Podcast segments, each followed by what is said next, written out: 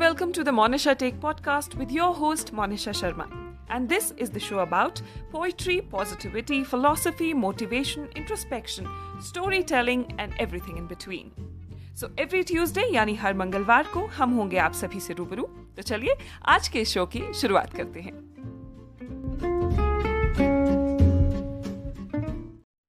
स्पिति हिमाचल प्रदेश का एक सूबा जो कभी पश्चिमी तिब्बत के साम्राज्य का हिस्सा था. इस घाटी के बारे में आज के समय में सभी जानते हैं, मगर एक समय ऐसा था जब इस खूबसूरत मगर दुर्गम घाटी में पहुंचना बेहद कठिन हुआ करता था. परंतु 1000 वर्ष पूर्व प्राचीन व्यापार मार्ग पर पहुंचा बौद्ध धर्म. घाटी इसी कारण आज के समय में प्रसिद्ध है अपने बौद्ध मठों के लिए. ये monastery, Shakya monastery, Tabo monastery, Dhankar monastery, Pin monastery के बारे में आज कौन नहीं जानता. ये सभी मठ बौद्ध धर्म की आस्था, विश्वास और श्रद्धा का प्रतीक हैं। मगर सन 1975 में इस घाटी में एक ऐसा रहस्य उजागर हुआ जिसने केवल घाटी ही नहीं बल्कि पूरे देश को हैरान कर दिया. सन 1975 में आए भूकंप ने घाटी में तबाही मचा दी. इस तबाही में नुकसान तो बहुत हुआ, मगर साथ ही उजागर हुआ एक रहस्य. ITBP की देखरेख में मलबा हटाने का कार्य किया जा रहा था. मलबा हटाते हुए जो सामने आया उसे देखकर मौके पर उपस्थित लोगों को अपनी आंखों पर यकीन नहीं हो रहा था. मलबे में दबा हुआ मिला एक मानव अवशेष, करीब 500 साल पुरानी एक संरक्षित ममी. हैरानी इस बात की थी कि ये लाश आखिर किसकी है, मगर इससे भी ज्यादा हैरान करने वाली बात ये थी कि आखिर ये लाश अब तक सड़ी क्यों नहीं थी. यदि इतिहास की बात करें तो करीब 1000 वर्ष पूर्व बौद्ध धर्म तिब्बत से स्पिति पहुंचा था. घाटी में स्थापित मठों से बौद्ध धर्म का प्रचार किया जाता था. आज घाटी में भारत का सबसे पुराना बौद्ध समुदाय रहता है. आज इन मठों में बौद्ध भिक्षु ठिठुरती सर्दी में भी यहाँ रहते हैं और दिन रात पूजा पाठ करते हैं. तापमान कितना भी लुढ़क जाए, बौद्ध भिक्षुओं जिन्हें लामा कहते हैं, उनका मंत्र उच्चारण कभी कम या बंद नहीं होता. पाली भाषा में लिखे गए बौद्ध लेख का अनुवाद विद्वान बौद्ध भिक्षुओं ने तिब्बती भाषा में किया था. उन्हीं अनुवादकों में से एक थे 9वीं सदी के रिंचेन ज़ांगपो. उन्हीं की 19वीं पीढ़ी के वंशज लोचेन टुल्कू आज की मॉनेस्ट्री के प्रमुख हैं.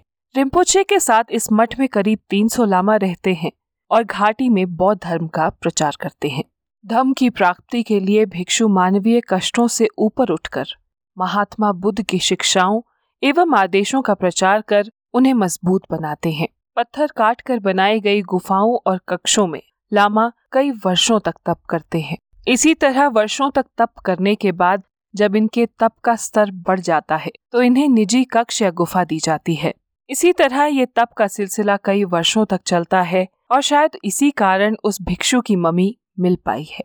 ये ममी आज भी 1000 फीट की ऊंचाई पर सुमदो और ताबो गांव के बीच स्थित ग्यू गांव में स्थापित है. DNA जांच से पता चला कि ममी करीब 500 साल पुरानी है. हैरानी की बात यह है कि ममी के दांत, नाखून, त्वचा और सिर के बाल आज तक सुरक्षित हैं. ममी पर शोध करने वालों का कहना है कि ममी पर फफूंदी जमने लगी थी, जिससे पता चलता है कि ममी की कृत्रिम यानी आर्टिफिशियल ममीफिकेशन नहीं की गई थी, क्योंकि ऐसा करने पर शरीर पर रेजिन की कोटिंग की जाती है जो कि भिक्षु के शरीर पर मौजूद नहीं थी. तो सवाल ये पैदा होता है कि यदि आर्टिफिशियल ममीफिकेशन नहीं की गई तो ये ममी आज तक सड़ी कैसे नहीं.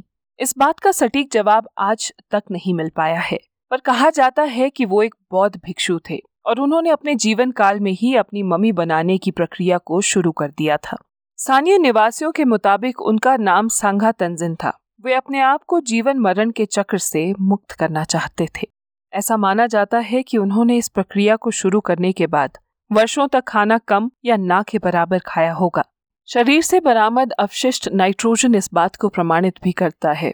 मम्मी को देखने पर पता चलता है कि भिक्षु ने अपने हाथों से अपनी टांगों को जकड़ रखा था और अपना सिर घुटनों के ऊपर रखा हुआ था. अपना आसन ठीक करने के लिए इस्तेमाल किया जाने वाला मेडिटेशन बेल्ट मम्मी की गर्दन और टांगों पर भी पाया गया था. ऐसा माना जाता है कि ममीफिकेशन के लिए कई भिक्षु केवल पौधों या पेड़ों से मिला भोजन, विशेषकर पेड़ों की जड़ें, फलों के बीज एवं जड़ी बूटियां ही खाया करते थे. ऐसा करने पर शरीर की चर्बी धीरे धीरे घटने लगती है और एक समय बाद खत्म हो जाती है, मगर ऐसा करने में भी उन्हें कई वर्ष लग जाते हैं. ऐसा माना जाता है कि एक प्रक्रिया ऐसी भी होती है जिसमें एक प्रकार का जहरीले पौधे का रस एवं जहरीले बीज का सेवन किया जाता था। ऐसा करने पर उन्हें उल्टियां जरूर होती थी, लेकिन उनके मरने के बाद किसी भी प्रकार का कीड़ा उन्हें या उनके शरीर के किसी भी हिस्से को खा नहीं पाता था। स्थानीय निवासियों का ये भी दावा है कि जब घाटी में बिच्छुओं का आतंक फैला हुआ था तब तेंजिन सांघा ने उनसे ममीफिकेशन की बात की थी। दावा ये भी है कि जब भिक्षु की आत्मा ने उनका शरीर छोड़ा था तब आसमान में एक विशाल इंद्रधनुष दिखाई दिया था और उसके बाद ही घाटी से बिच्छू भी गायब हो गए थे। वैसे आपकी जानकारी के लिए बता दूं कि यह ममी आज भी ग्यू गांव में जनता के लिए प्रदर्शित है। जिस जगह पर इस ममी की खोज हुई थी वहां से 3.5 किलोमीटर दूर ग्यू के एक मंदिर में इस ममी को रखा गया है। हर साल भारी मात्रा में श्रद्धालु इस ममी के दर्शन के लिए आते हैं, तो अगली बार जब आप स्पीति जाएं तो ग्यू में स्थापित इस ममी के दर्शन करने अवश्य जाएं। तो दोस्तों, ये था आज का एपिसोड। मैं उम्मीद करती हूँ कि आज की ये कहानी आप सभी को पसंद आई होगी। इस कहानी पर आपकी क्या राय है मुझे कॉमेंट सेक्शन में लिखकर जरूर बताइएगा, और कहानी पसंद आई हो तो इसे शेयर करना मत भूलिएगा। इसी तरह की और कहानियों के लिए आप मेरे पॉडकास्ट द मोनिशा टेक को Facebook, Instagram, YouTube, Spotify, Apple podcast और गूगल पॉडकास्ट पर फॉलो और सब्सक्राइब कर सकते हैं। धन्यवाद।